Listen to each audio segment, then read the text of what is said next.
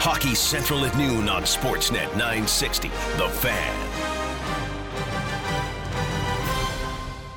Happy draft day on Sportsnet 960 The Fan. We kick it off here with Hockey Central at noon. A tough act to follow after the uh, the replay of the mock draft, but we'll try our damnedest to follow that up today as we lead you up to the National Hockey League's draft day one, starting at five o'clock. I'm Peter Klein. Um, back at the Iconic Studio, powered by Iconic Electric and Controls, is Logan Gordon and Riley Pollock today. Uh, let's get right into it, though. Let's chat with our Flames insider, Peter Loubardias. Flames insider Peter Loubardias brought to you by the Gemini Group. Imagine your life, your style. Your home renovation should be a reflection of you. Give your home the Gemini difference. Visit GeminiGroup.ca. Lou, it's not often I get to do my draft prep while watching the Major League Baseball playoffs, but thus is no. life in 2020. Um, how are you on this glorious, glorious draft day, sir? You know, I'm great, and I'm really, really excited for the draft tonight. I can't wait to see how things play themselves out, whether it's moves during trade ups, trade downs, p- potential trades, and just you know, more importantly for me, Peter, and it's always the case, is I've I've just had great fascination in scouting. Um, you know, evaluating. It's one of my favorite things. And, and one of my favorite things about um, how I go about my business is just, you know, and hockey's not the only sport that I find myself doing this in, is I like to, you know, watch the journey of young players come along, usually at 15 or 14, uh, you know, in that neighborhood and see how it progresses and try to guess in early viewings how these players are going to pan out and how they're going to get to tonight. And have you watched a first rounder of you know for me it's not always generally trying to place them after i watch them the first couple of times somewhere in a draft but it's more about oh boy i see something and, and i think this guy's got a chance to play whether it's you know at the junior level in particular or obviously projecting towards the nhl so uh, i love the draft and feel a little more invested in this one for whatever reason than I have the last couple of years. Yeah, and this one, obviously, we've had a little bit more time to prep after we thought we'd have to scramble uh, back in June to, to, get things ready. Um, a, a, draft process like no other, and hopefully like one uh, like no other, we'll have to deal with again. But as we sit here on draft day, the Calgary Flames are sitting with the 19th overall selection. Uh, a lot of people projecting that that's where they will stay as the the day goes along. And for an organization that's graduated a lot of young players players to the, uh, the, the NHL level, I think that there are a few different ways they can go. Um, where now that we are just five hours away from this thing starting, where are a couple of places you think they might be able to go? Well, we've talked about it a couple of times. I could see this scenario for the Flames, depending on their love affair in the grouping of players that they have at that spot. But what we don't know, Peter, is we don't know because this happens almost every year. And I'm going to guess it's going to happen tonight, where in this draft, how I would put it to you is there's probably what I would call a top 12 or 13 and and you would really like to find yourself in that particular mix. Um, but it's a good draft. It's a really good draft for forwards so, but as we've discussed, as you know, a few times where the Flames are concerned, to me, there's there's different tiers of defensemen. So there's Drysdale and Sanderson, and one of my great fascinations tonight is to see which guy goes first and to where. So that's that's one thing I'll be watching in earnest and, and very closely. And in the case of Jake Sanderson, son of former longtime NHLer Geoff Sanderson, who I remember being in this very situation in his junior days. So what that means is I'm old. Uh, so now I get a chance to see, and and I've watched his son since he was 15 and at the edge and playing for Team Alberta at the Western Hockey League Cup. Um, so th- that's an interesting one. Then to me, there's the next two on defense, and that's Kaiden Guhle of the Prince Albert Raiders and Brandon Wheat King's right handed, um, old school, hard to play against, somewhat Travis Hamonic like um, in Braden Schneider. And then there's others, and then there's others. And one of those others who I've been thinking about, and Kelly asked me about him a couple of days ago, is Justin Barron. Now, Justin Barron, Peter, I'll take you through my Justin Barron story a little bit. Um, I was in Edmonton in the fall of 2018 and watched him at the Hlinka Gretzky Cup. And within three shifts of seeing him for the first time and watching him skate and carry the puck at what is now, you know, he's 6'2 and 190 pounds, I was very blown away by his skating and his ability to rush the puck, rush the puck.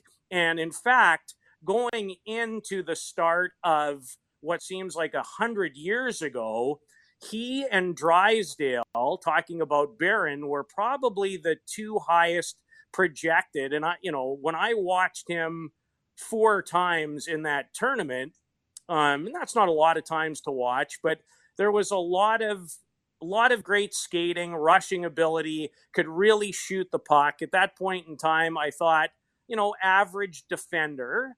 Um, but I saw a top 10 guy. Well, last year, a couple of things happened. He had a blood clot.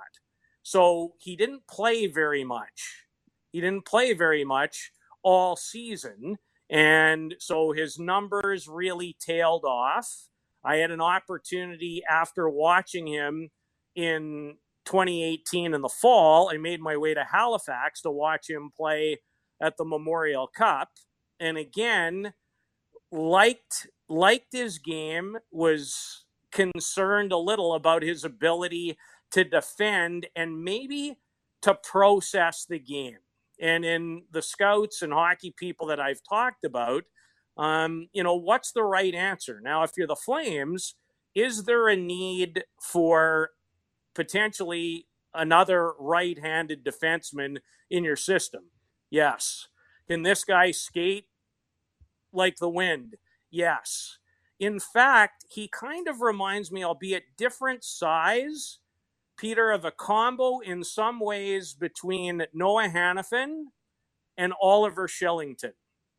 So, hmm. um, so in Noah's case, Noah has every physical tool you would want, every single one. Um, but to this point, and I'm trying not to be critical, listen, this is a guy who's played almost 400 games. he's 23 years old. So he's a good player and he's a top four player, you know, all day long, depending on your team. But he hasn't necessarily put up big offensive numbers. And I see Justin Barron who has rave, rave reviews. You know, a young man from Halifax. I have yet to meet somebody from the Maritimes I didn't like. Um, there's rave reviews about him as a kid, a character. He's gone through some adversity. There's no question there's some upside. It's his ability to kind of process the game. And so remember, if you go back to Oliver Kylington's year, the similarity is in terms of just if you went and watched Oliver skate mm. and move around and rush the puck, at one point, Peter, before there was some questions about his character, he was thought to be a top 10 guy all day long. So Barron is kind of somewhat in that same neighborhood. And in the progression of Oliver Kylington, who doesn't have the size, but again, is he an elite skater? Oh, ridiculous elite skater. Has he been able to kind of, you know, make his way past uh, not in the lineup or a third pairing player? To this point, for the Flames, he has not. So Barron, and I've seen him in a couple of mocks, um, being picked by the Flames in that spot at 19. So just somebody to think about. And if I was to take a defenseman outside the group of four that I've referred to, that's probably the first place that I'm going to go. And remember, when you're putting a team together, it's it's it's yes, you're looking for the best available player in that spot, and there's going to be options and good options. That's the exciting thing. Maybe not necessarily somebody that, you know, is what I would call a for sure top four or for sure top three or even top six. So they're going to get a good player there, and they might get a dynamite player. Dynamite player. Yes, Nats, dynamite. Um, she just mocked me as she walked by. So, um, so you know, the, Justin Barron, and there's lots of guys for the Flames to think about there. So he's one guy I wanted to go back to that well on today.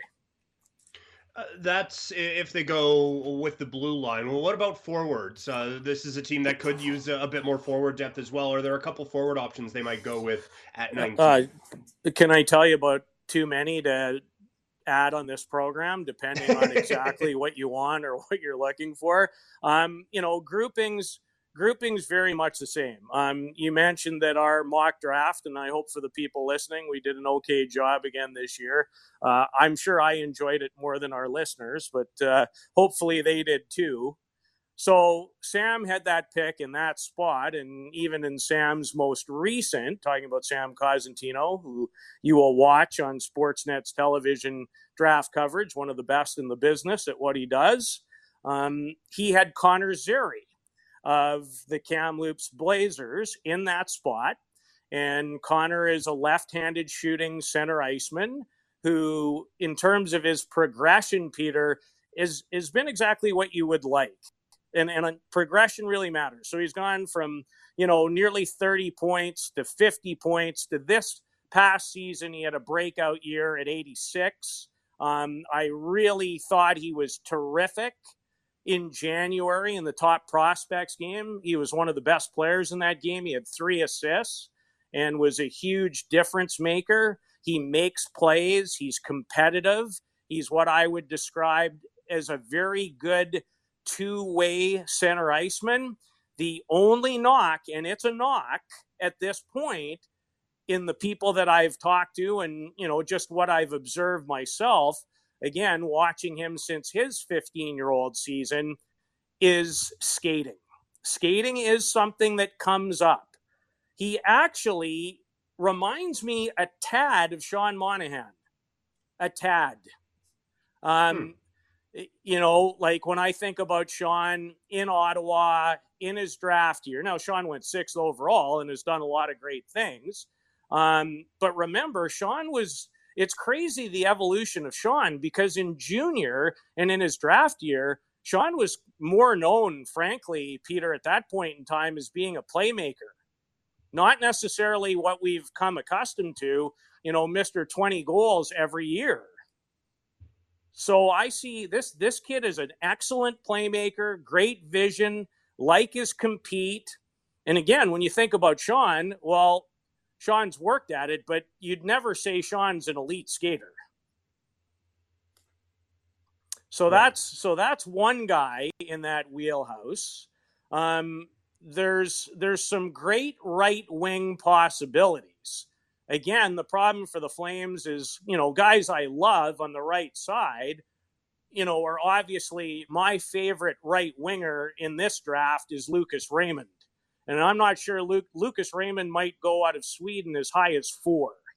Um, it, I just I don't see him ever sliding anywhere. That would have to be a trade up. I like Alexander Holtz.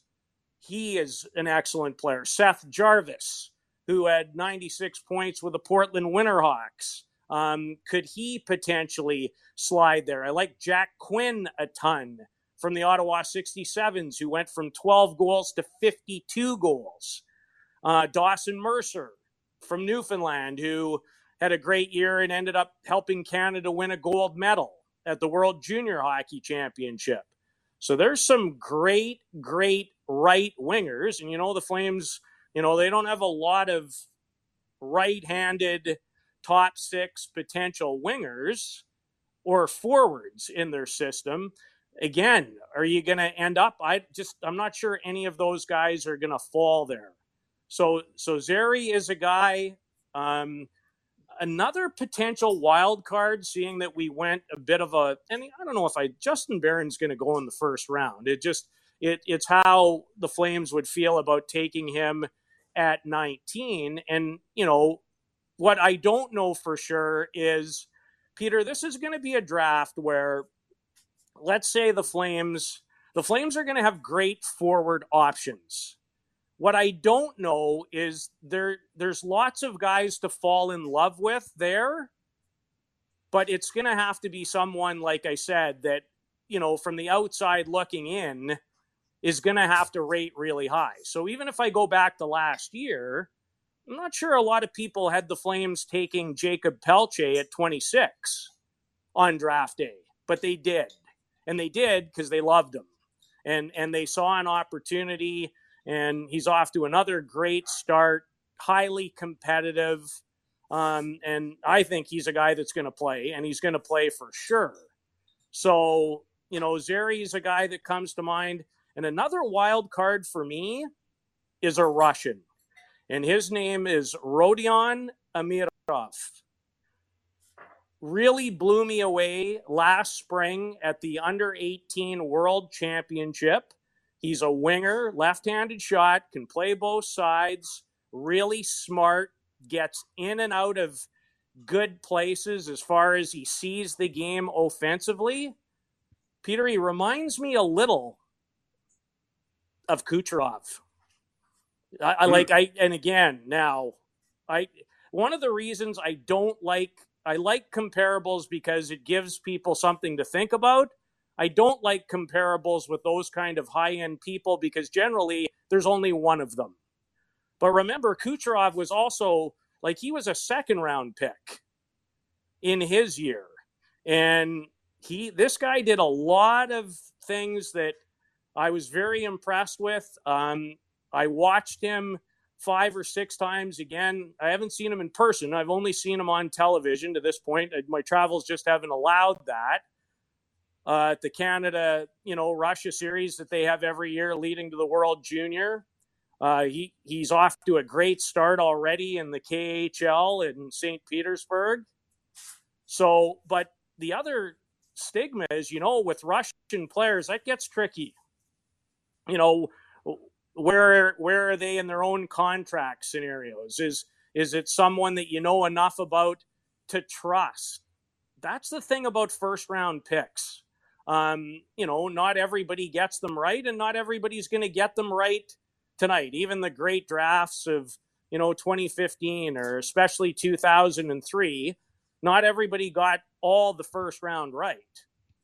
But at a time where, especially with the salary cap and the finances of the business, it's hard not you know, if if you're a team, Pete, and that's the other thing, if you're watching or listening to our draft coverage tonight, if you're Ottawa and you have three picks, or you're Jersey and at this point you have three picks, guess what? You can take some swings because because you've got some more certainty if you know if you know where I'm going.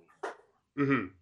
Yeah, you have a bit of a, a safety net there if uh, if one of those home run swings turns into a strikeout. Um, yes. chatting with our uh, chatting with our Flames insider Peter Loubardias here on Hockey Central at noon. I'm Peter Klein at home. Back at our iconic studio, powered by Iconic Electric and Controls, is Logan Gordon. Lou, there's not much discussion when it comes to the first overall pick. In some years, it's you know even further than that. There's not much discussion within the first three or four picks. We generally have a pretty good idea of that, and but this year it seems to be a little different. It seems like the intrigue will probably start with the LA Kings and what they do at number two. There's lots of talk about the big center and Quinton Byfield, but there's also the German and Tim Stützle that you know fit nicely in there too. Do you have a feel as to where it starts to get interesting with the Kings at number two there? Oh, it gets it's beyond interesting. Uh, interesting places for me. Logan starts right there, and as time has gone on and the more I've researched, the more I've watched, the more I've talked to some people in the game, Stützle has really drawn higher reviews. Now he's he's a very dynamic left-handed shooting winger center iceman. He's already running, you know, a power play off the flank with men in the German league where he was the rookie of the year last season. Um, and where he really moved onto the radar screen, at least for me personally, is at the World Junior. So when you are a difference maker at 17 years of age and you you do that at the World Junior, you're certainly going to catch my and everyone else in hockey's attention. And why Stützle really blew me away is Logan, think about it this way. So he had five assists in the event, and Germany played in a pool that just happened to feature Canada, the United States, Russia, and the Czechs.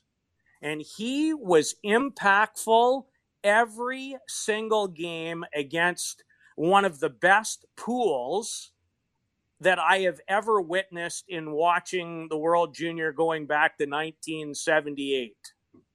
So he really, to me, answered a lot of questions and put himself in this neighborhood. Now, with Byfield, Byfield is a specimen. He's 6'4, he's already 220 pounds. Um, the overall skill set, when you talk about somebody that size with the speed, he's got soft hands. There's one player that he reminds me a little of at that point in time, and that's a guy who plays in Pittsburgh. That's Evgeny Malkin. Um, so that's the physical skill set.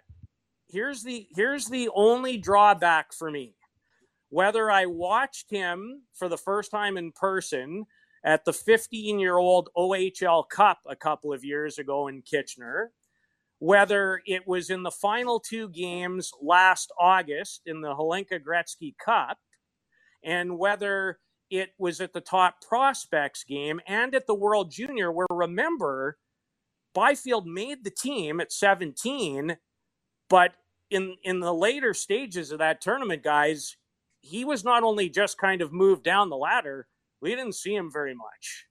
So, but I can't deny like the overall physical package is unbelievable. So that's what for me is why between those two guys, you know, one guy probably, if I had to say, okay, you're going to have a game tomorrow and you need one, I'm going with the German. The problem is, in terms of projection, and there's no doubt both guys are going to play and for a long time. That's if you've ever wondered why scouting is hard, it's conversations like this that keep GMs up at night. And my last one for you, Lou, and it's uh, it wasn't on our list of topics today, but I thought it was important to touch on here, and and that's the Ottawa Senators here with with four picks in the top 33, two in the top five today. And, you know, this is a franchise that's gone through some hard times, but, you know, is potentially going to reap some rewards for those hard times, excuse me, today. But it's also interesting because, you know, when you get into a draft like this that's so important for the future, you know, Pierre Dorion company might be drafting for other people to, you know, get the success if they're not part of the organization a few years down the road. What do you make of, of Ottawa's day today? They'll pick three times at least uh, right now in the first round, and then early on in the second round. You've got a lot of chances to add some quality pieces in a pretty deep draft here if you're Ottawa.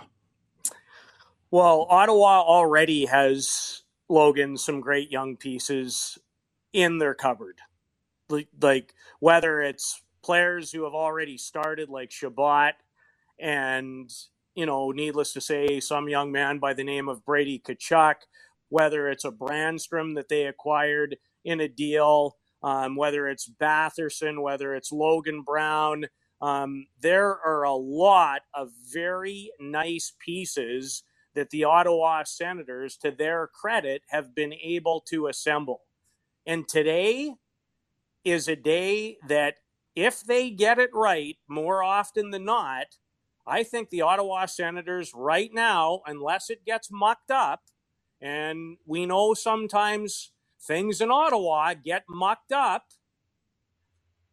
they have a chance to really start making some inroads. They are going to get excellent players at three and five. They have a pile of picks in a great draft that is deep and it's and you talked about how many they have before the pick of 40 they have a chance to get four players today who are going to play and when you can do that i always think logan the mark of a good draft let's using seven picks and we don't always get seven picks or teams don't get seven. But if you can hit on three well look what the flames have done recently. Just go back and take a peek. You know, when you start, when you hit two that play and three or four, and you start to string that together in your program, some good things can happen.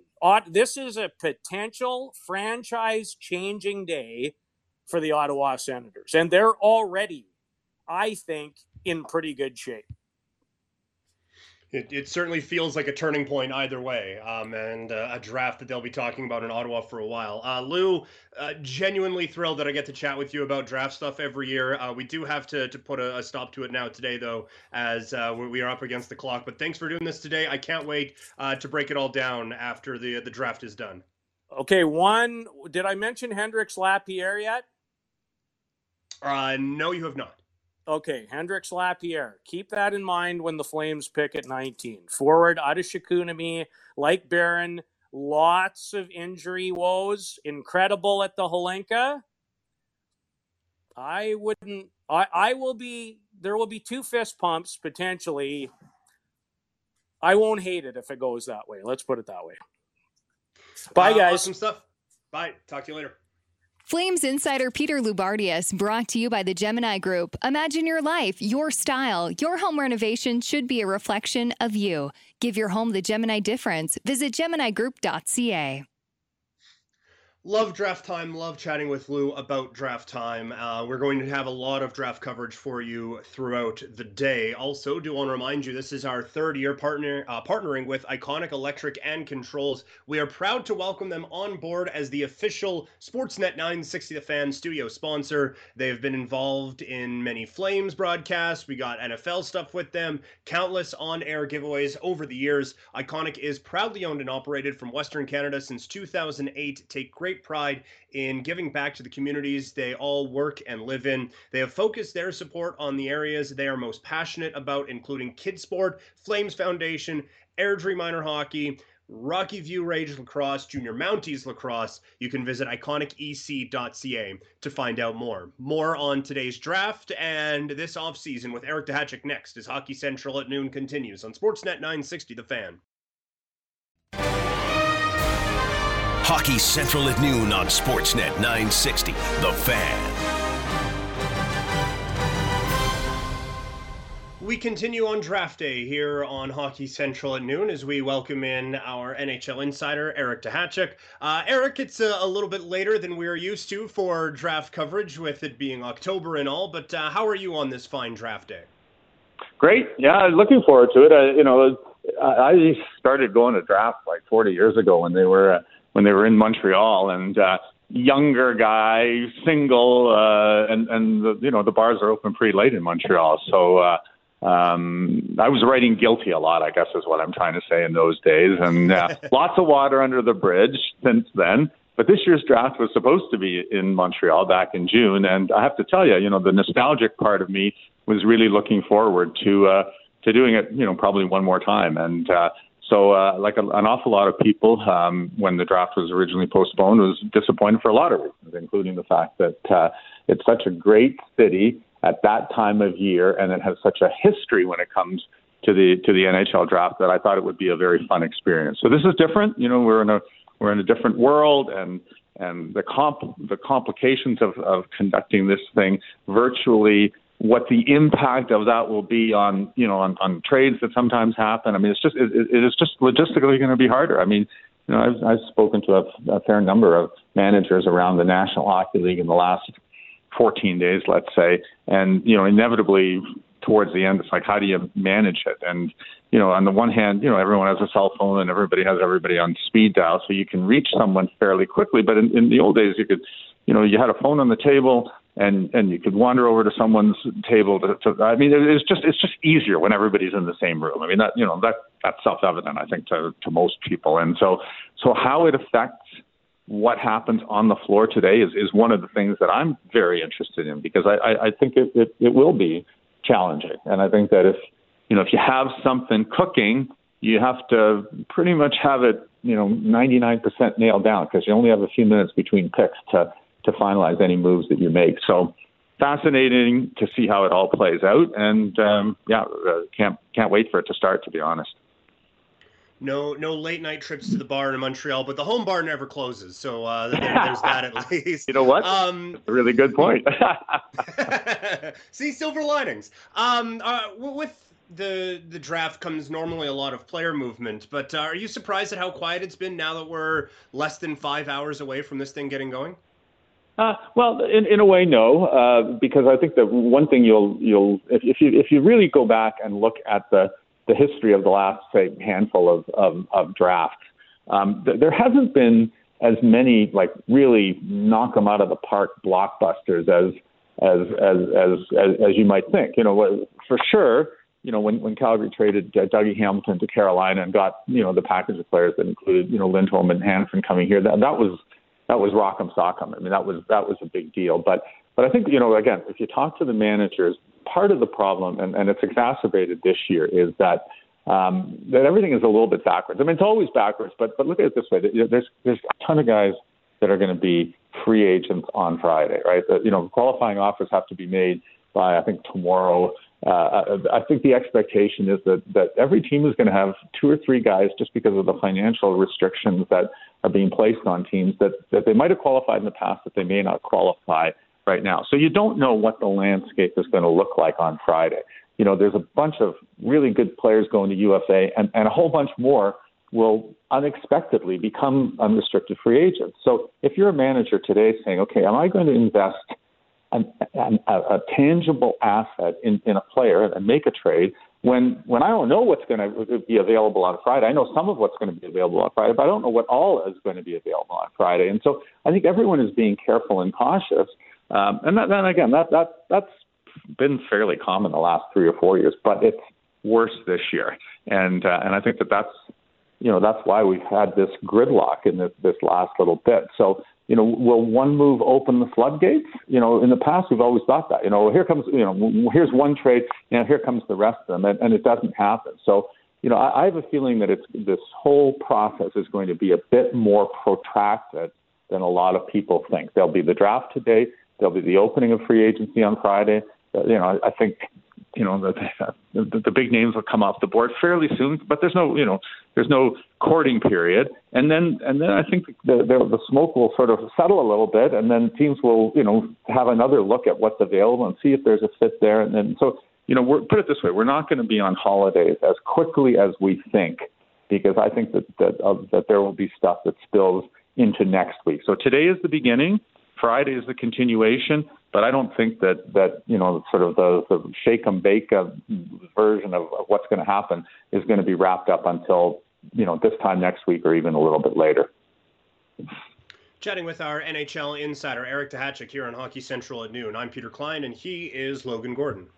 Eric, has the uh, amounts of buyouts of fairly substantial contracts over the last few days and and even today surprised you with the the flat cap that we're expecting for at least the next few years to see guys like Abdelkader and and Alzner with you know multiple years left on their deals yet opening up cap space, but you know somewhat surprising to see this amount of buyouts at least from from my perspective. Do you feel the same?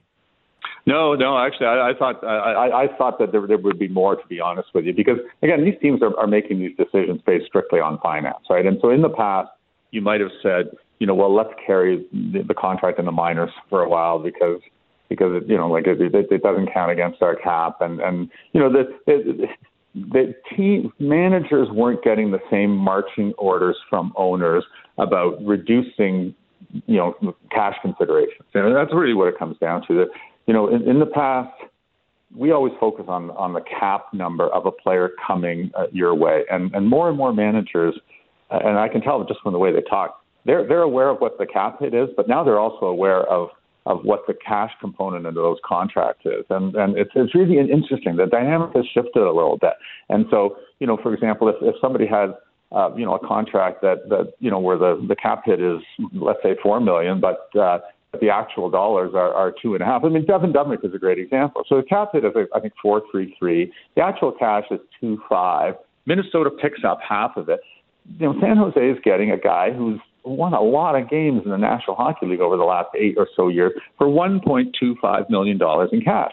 Again, the cap hit is, is different, but in terms of actual dollars that they are paying him, I mean, he might be the 1A goalie there for, for, for like for 125. I mean, they know, like a very small sum of money to pay for someone with his experience. So more and more of that thinking is penetrating National Hockey League front offices. And one of the ways it's it's taking effect is you know we're we're we're simply we're going to buy these guys out and and we're going to give them you know x amount of dollars but we in the end you know we're not paying full value on the contract and that that's that's really i think uh, a, a, a significant motivating factor in in what we're seeing and and it's going to have a ripple effect on on on transactions going forward um you know, there's a bunch of budget teams. I mean, Don Waddell, you know, God bless Don Waddell in Carolina. He just came flat out and said, you know, whenever he can save cash for his owner, his owner is very happy. And there's a lot of GMs that are getting the same marching orders that are just not prepared to say so public, but publicly. But you know, what Don has to say, God bless him. He's he's a pretty good. Uh, he's pretty good about uh, about just saying what everybody else is thinking. Well, let's uh, let's quickly dive into. Uh, you mentioned Devan Dubnyk and the San Jose Sharks yesterday. We see two deals go down, two separate deals. One that sees Ryan Donato on his way to San Jose to join his former goaltender in Minnesota with Devan Dubnyk there. Bill Guerin continues his uh, change and putting his own stamp on the Minnesota Wild. I, I guess some confusion maybe as to what the, the role plays in San Jose. I suppose Donato, a younger forward, and you mentioned obviously the potential to have a, a cheap 1A option in Devan Dubnyk, but uh, interesting to see Guerin continuing to make moves and, and San Jose trying to, to make some changes this offseason at least. Yeah, well, so you know, let's start with Donato. I think there's an awful lot of people that, that just don't really know what what he is right now because I think when he was coming through the ranks as a prospect, you know, the you know son of Ted Donato, that, that, that people felt that you know he there was a possibility that if he if, if, if his game continued to grow, he could be a top six forward in the National Hockey League. So that hasn't happened yet. Um, and I don't watch him closely enough to know, but you know, generally when it doesn't happen, it's because there's an inconsistency in the player's game. I mean, you know, teams want these guys to succeed, right? So they give them the opportunities to succeed, but eventually coaches start cutting back the minutes on guys that they feel, you know, are not going to provide them the kind of consistent hockey that they want to see. So uh, a lot of times, you know, a team like San Jose that has room in the top six for a, a guy is, is just going to, you know, say, look, let, let's bring him in and see if in our situation and the opportunities that we're prepared to present him, he takes that next step. And that does happen sometimes. I mean, think about Elias Lindholm. You know, he was a guy in Carolina that was shuffled, you know, up and down the lineup and from this position to that position. And, and you know, since he's arrived in Calgary, I mean, he's a, he's a, you know, bona fide first line guy in, in my mind. So I don't think that Donato is going to become Lindholm, but they're going to give him the opportunity to be more than he has been. And it probably seemed to them that the at the cost of a third round pick, someone that probably isn't going to be in your lineup for three or four years, if ever, uh, you know, good value there. You know, the goaltending, obviously, with the amount of dollars they've got committed to Martin Jones, uh, you know, they they can't afford to have, tie too much up in a backup. And you know, Aaron Dell, who's from this area here, I guess in, in their evaluation, at one point he was getting it done, but but they've determined that they I think they want a more experienced guy to fall back on. And I'll be honest with you, I'm a Dubnyk fan. I, I think I think he's going to be good there, and I think he's going to have a chance to. Well, I, I mean, if they're playing next year at all, I think an awful lot of teams are going to have almost 50-50 tandems, and that's what I see happening in San Jose. I, unless unless something dramatic happens there, both of those guys are going to get an opportunity to play, and, and both will have to, you know, play at, at the level that they were at a few years ago.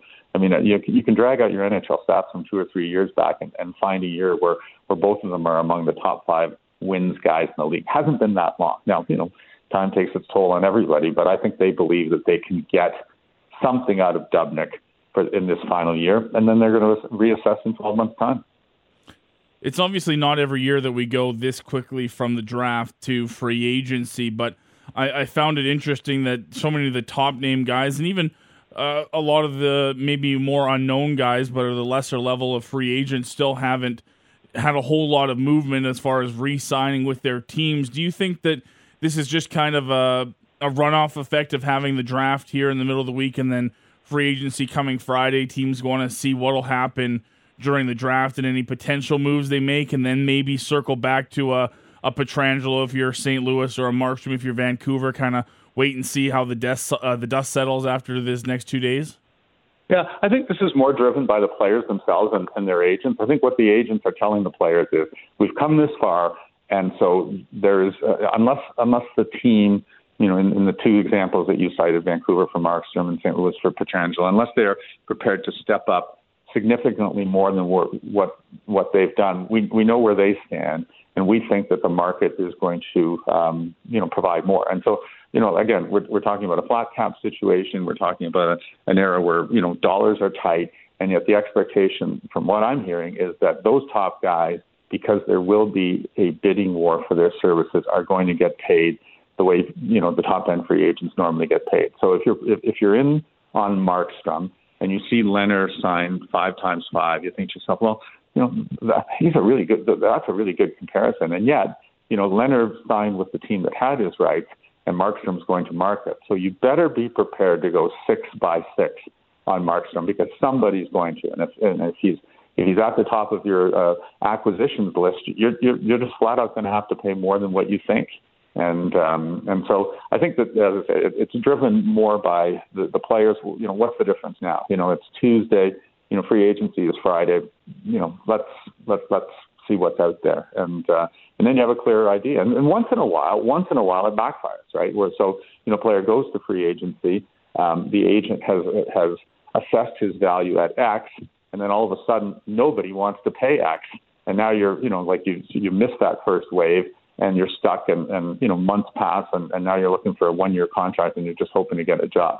I don't think that's going to happen for the top, top end guy. Hall will get his money. Pietrangelo will get his money. Markstrom will get his money. It's that next level of free agent because, as I said earlier, you know the the field is going to be complicated by an awful lot of what I would describe as middle class NHL players um, that are all suddenly looking for work. And um, you know it might be one of those uh, things where it's a buyer's market, and so you might be able to pick up some pretty good value for a pretty good price. So it, that those are the players that I would be most concerned about if I was a representative. And those are the guys, by the way, that that should be taking what's on the table. Like a, you know, if you're a middle class NHL player and there's a contract offer on the table and it's not an insulting contract offer if it's if it's fair value, you know, I'd be saying, where's the pen? Uh, Eric, awesome stuff as always, sir. I- am thinking we're going to have a couple things to talk about when we uh, we do this again later in the week. All right, I- I'm looking forward to it. All right, thank you very much. There is our uh, NHL insider Eric Duhatschek joining us Tuesdays and Thursdays here on Hockey Central at noon. And he joins us on the Atlas Pizza and Sports Bar guest hotline, now open for limited dine in service with all safety precautions in place. Atlas Pizza and Sports Bar, the best pizza, pasta, steaks, and ribs since 1975 at 6060 Memorial Drive in the Northeast. We will break a quick segment to wrap up Hockey Central at noon on draft day here on Sportsnet 960 The Fan. Hockey Central at noon on Sportsnet 960. The Fan. Putting a bow on Hockey Central at noon, I'm Peter Klein. Back at the station is Logan Gordon. Uh, also, Riley Pollock is running the board today. A very busy day, obviously, with the NHL draft coming up at five o'clock. Uh, but do quickly while we have just a couple minutes here to, to wrap up Hockey Central at noon. Uh, a couple buyouts as we've discussed today. Justin Abdelkader is gone from the Detroit Red Wings. Uh, I, am assuming neither of these guys get claimed off of waivers. Uh, I'd like to just put that out there. Uh, but also Karl Alzner from the Montreal Canadiens. Um, I think I know the answer to this, but with almost any hockey related thing, both of these guys are probably going to be looking at smaller, much, much, much smaller contracts. Logo, is there even a little bit of interest from a Flames perspective in either of these guys for you? Oh, I, I don't know. Uh, maybe Alzner, maybe based on a, you know, the the former Calgary connection for for him there, but it's been a rough go since he he came to Montreal. And I mean, look, uh, Justin Abdelkader certainly had a, a strong place in this league and in Detroit for a number of years. But I mean, ever since he signed that contract, and I mean, you're just looking at the numbers of the past two years. This is the past two years, six goals and 16 assists in 120 games. That's not going to get it done if these guys want to find a spot. You're talking league minimum. You're talking PTO at this point for for veteran guys. There's going to be other options there. They're not to the point where I think they're entirely done in the league, but I mean they're going to have to show some some fire as to you know wanting to get another full time NHL contract. I I would have to think that this would be well down the the line before mm-hmm. a, a, team like Calgary would look at, at either of those guys. Yeah, I, I think I, am with you with the the Alzner one. Uh, like he would be the most realistic, and I'm putting both of them like under 20% possibility. The only reason I would say Alzner is like this is a team that paid Michael Stone twice last year to be their their seventh defenseman. Um, so if, if you just want to give Alzner league minimum, to be a designated popcorn eater and maybe play a couple of games if someone's a little banged up, but you're not afraid of calling up someone from Stockton to leapfrog them if there's a, a bit more of a substantial injury. Um, I don't mind that one. I, I don't mind Abdelkader for like an Ottawa or someone like that who just kind of needs an adult in the room. Yeah. Um, I, I don't hate that sort of a move, but I, I think, yeah, I, I think the, the days of either of these guys being super productive is, are, are, gone. And it's too bad from a, an Alzner standpoint because he was great for a while and then just all of a sudden seemed to hit a bit of a wall. And from all accounts, a really, really great dude. So uh, hopefully he lands on his feet somewhere. Uh, but today, all about the National Hockey League draft today and tomorrow. Uh, listen before, that would be now, during, that would be later, and after, that would be much later, for in depth analysis you can respect from the home for hockey in Calgary. The first round today at 5, round 2 is at 9.30 tomorrow. Tune in for the full details on the prospects as they get ready for the next step